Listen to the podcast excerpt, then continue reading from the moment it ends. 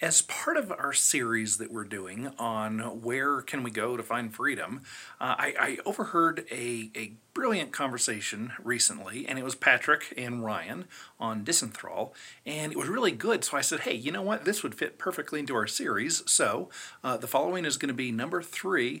Uh, this is just their interview. And I, there's a little time lapse issue that I have. It's my technological problem. So if you just look it up by the title uh, that is number one in the description, you can go to the Disenthrall channel and watch it where the timing is actually synced up beautifully. Allstar says, Patrick, I thought you were a city boy. You want to go camping now, dude? Man, Patrick, Patrick is changing very quickly with the tyranny that we've seen over the past year. Like I am legit planning to find a way to get out of the city. I'm done. I'm done being surrounded by tyrants that it's just like everybody around me is a tyrant. And so I'm like, I made a list here. This will be fun to talk about actually, because I don't think I've talked to you about this, Ryan, and you're gonna laugh your ass off at me. So um, Okay. I uh, I made a list of options for for where my life could go if the government's tyranny continues. Mhm. In order of extremeness. okay. Okay. So, option one: stay where I am in the middle of a big city. Um, just just go like super prepper in my house here in the middle of Dallas. Uh, you know, get food, get water, get um, guns and ammo, and just plan that if stuff goes sideways, you know, I'll I'll make this a fortress, a self-sufficient fortress until things calm down. Obviously, that's the most dangerous or least secure option because what probably will happen is it won't be like a crazy shit hits the fan scenario. It'll be a slow 20 year slide into tyranny.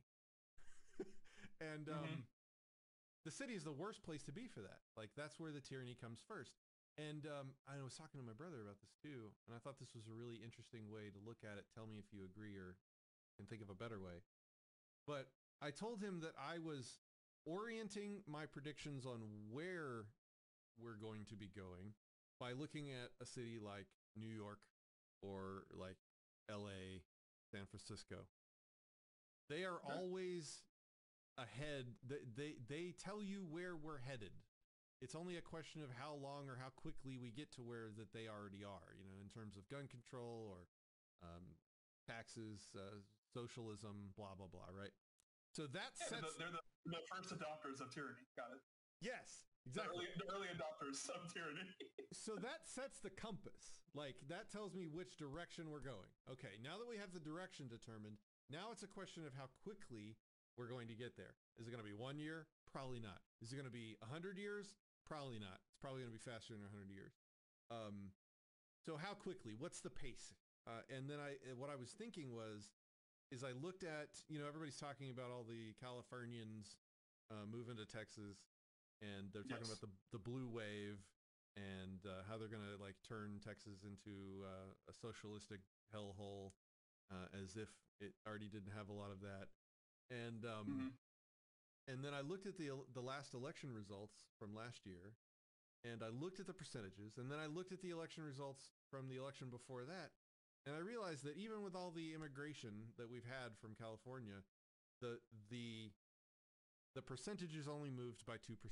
Now, on average, every single seat, you know, in the House and in Congress and all that stuff, they all moved 2% towards blue.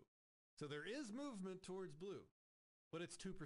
Not a single seat, not a single rep, you know, uh, elected official flipped from red to blue. Um, and they only moved 2%. And there's an average of about a 12 to 15% margin.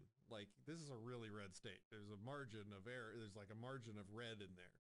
And so then I, so I, I assume, okay, if it continues at 2% every two years, every time there's an election, then we have 12 to 15% of margin to eat up.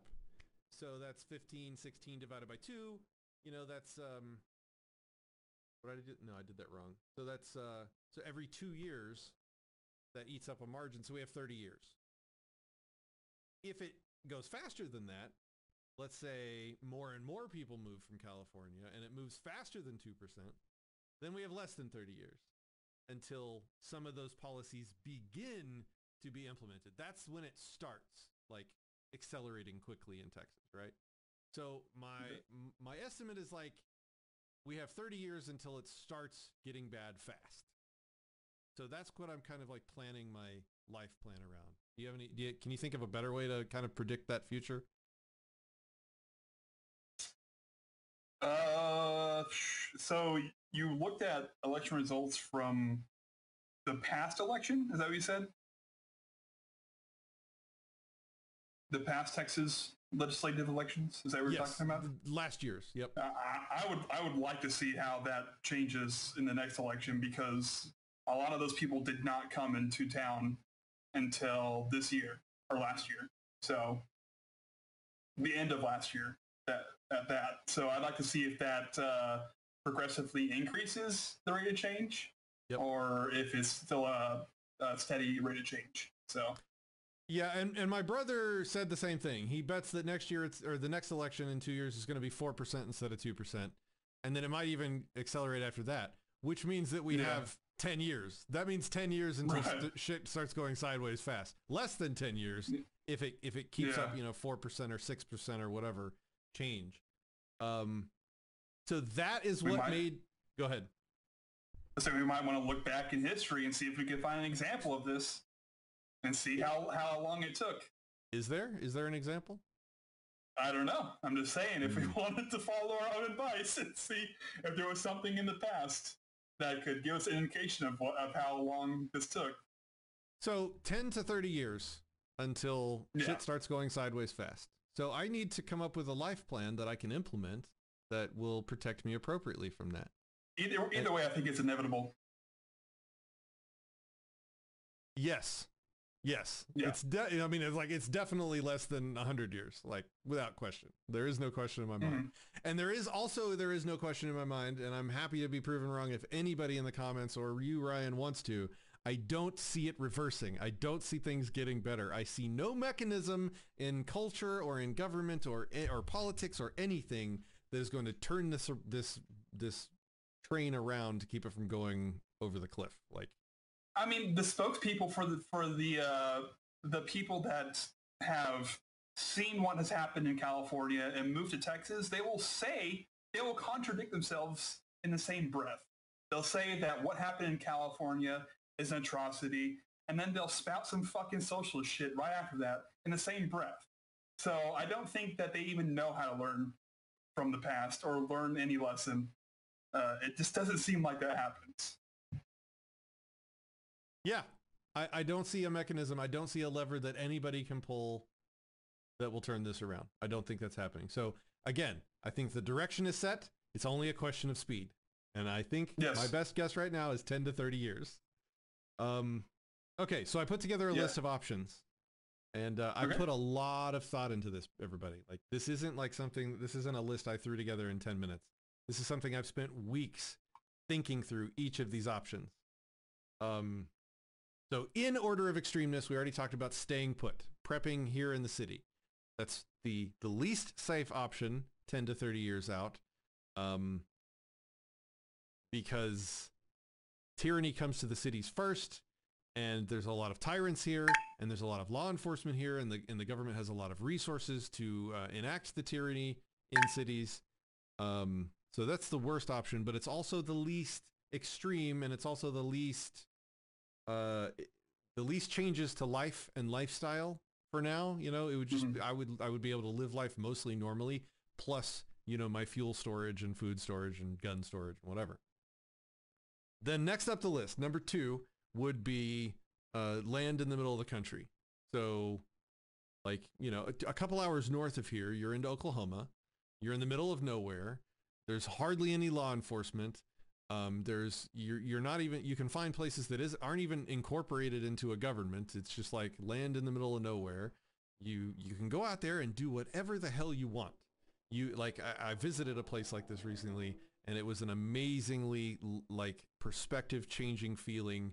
Standing in the middle of this acreage, couldn't even see another neighbor. It was just like if I I was just thinking. I was thinking about the opportunities. I was like, you know, if I want to have a house with um uh, a sound booth for audiobook recording, a studio so I can do this. If I want to have an office with all of my computer equipment so I can do my IT stuff. Like I have to buy a massive freaking expensive house to have rooms in the house for all the stuff that I want to do. If I'm in the middle of nowhere with 20, 500 acres or whatever, and I want to build a hut for my sound booth, I just do that. I don't ask permission. I don't have to beg the HOA. I don't have to get approval. I don't have to get inspections.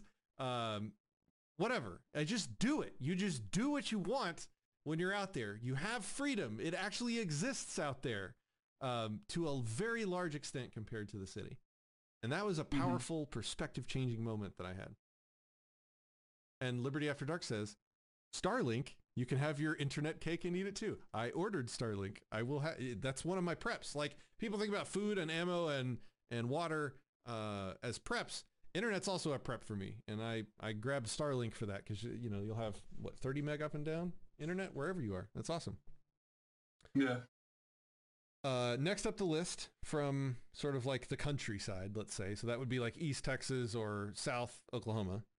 Um, would be Mexico. So that we're talking like Acapulco, Bonfil, you know, places in Mexico.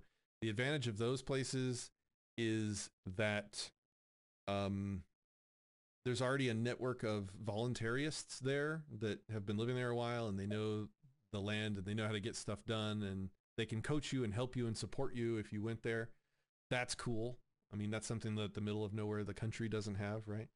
Um, I mean, yeah, there's there's already groups of volunteers in the middle of nowhere, like in the Ozarks and stuff like that, that that would be options as well. But anyway, so that would be another country, and that comes with its whole set of upsides and downsides. Like you're not familiar at all with the legal system. You're usually at a legal disadvantage in any kind of dispute because you're a foreigner instead of a, a, a normal, a full citizen or whatever.